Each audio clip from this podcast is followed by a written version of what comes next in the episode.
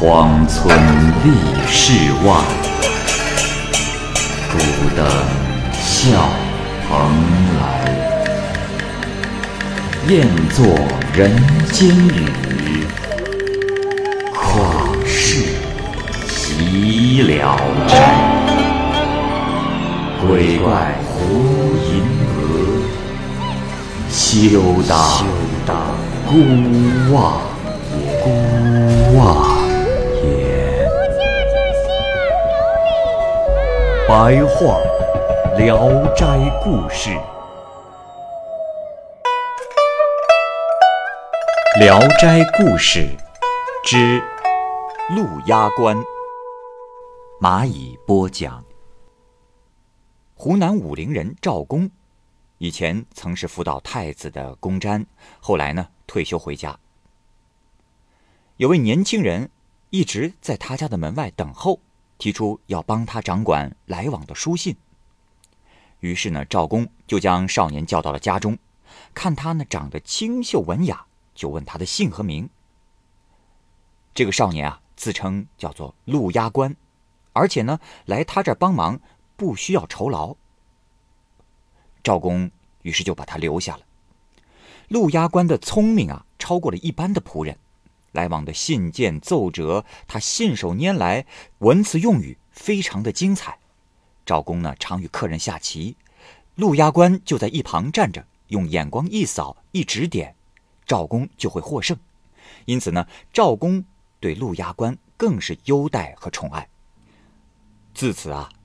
赵公家的下人见到陆压关颇得主人的另眼相看，开玩笑的就让陆压关请客，陆压关也答应了。问他：“哎，我说陆兄弟，你准备请多少人参加呀？”正在这时，赵公家其他住处的主管财务账目的仆人都来了，大约有三十多个人。众人把所有的人都算在了一起，想为难一下陆牙关。陆牙关说：“啊。”这也不是什么难事，但是客人众多，急急忙忙的办也不好。咱们啊，就去临街的饭店去好了。便邀请全部的宾客到当街的饭店。大家刚落座，刚要喝酒，一个人按着酒壶就站了起来，说：“呃，我说诸位先别忙着喝酒，呃，敢问今天是谁请客啊？应该先把钱拿出来放在桌子上，呃，这样。”我们也好纵情吃喝，呃，不然的话，这一下子花掉几千文钱，呃，吃了饭了，大家都散了，谁来付这账啊？啊！这时，众人都看着陆压关。陆压关笑着说：“这位兄弟，你是觉得我陆压关没有钱吗？啊，我的钱呀，多的是。”于是起身到厨房的盆中，拿来了拳头大的一块面团，掐碎了扔在桌子上。没想到这一扔，面团就变成了小老鼠，四处的逃窜。陆牙关随意的抓了一只，把肚子一撕，吱的一声，那老鼠的肚子就破了。再看里面有一块碎银子，又捉了几只，皆是如此。顷刻之间，老鼠没有了。但是碎银子铺满了桌子。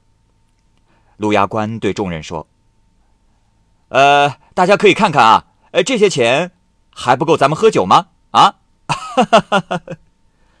大家都感到奇特，一起大肆的吃喝。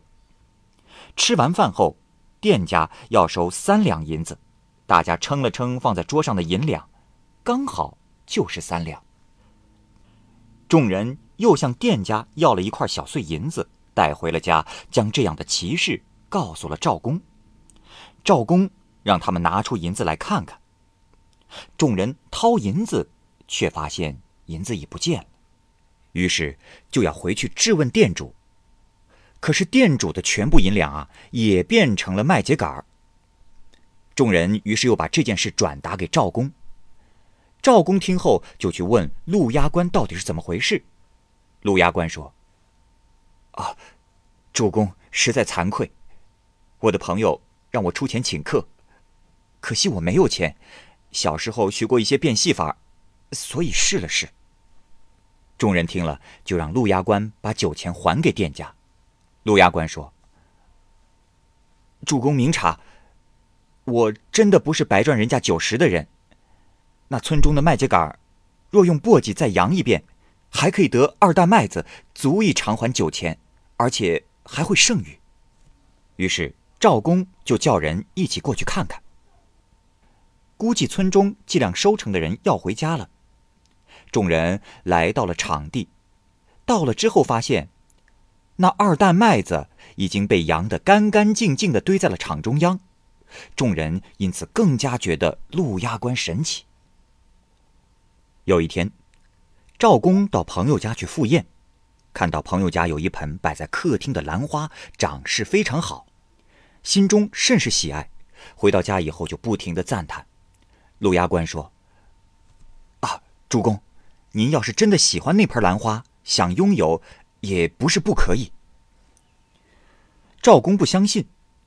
第二天凌晨到书房的时候，忽然就闻到了浓郁的花香，再定睛一看，桌上正摆着盆兰花，花枝和叶子的多少同朋友家种的那盆一模一样，因此呢，赵公就怀疑是陆牙关偷来的。就去审问他，陆牙关就说：“主公，我是冤枉的，我自家种的兰花数量过千，又何须去偷呢？”赵公不信。正好在这个时候，赵公的那个朋友来了，看见兰花就吃惊的问道：“说，哦，原来你家有和我家如此相像的兰花呀？”赵公说：“呃。”啊，哈 哈呃，多谢兄台夸奖。呃，其实我也不知道为何这盆兰花会出现在这里。赵公看了看陆压关，陆压关说：“主公，这不难分辨。您朋友家的那盆花，呃，花盆是破的，有补缀的地方。咱们家的这盆没有。”于是赵公定睛一看，果真如此。夜间，陆压关对赵公说：“主公，我以前告诉您，我家有很多花卉，今晚有劳大驾乘月去观赏一番。只是其他人不得跟随，只有阿丫没有关系。阿丫呢，是赵公的一个小童，赵公就答应前往。一走出门外，看见已经有四个人抬着轿子恭候在路旁。”赵公坐上了轿子，轿夫行走快如奔马，一小会儿就进了山，只闻到奇香沁骨。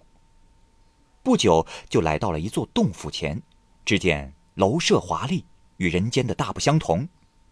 奇美的花朵和神异的山头四处可见，精致的盆景、珍贵的花卉，光彩耀眼，香气四溢。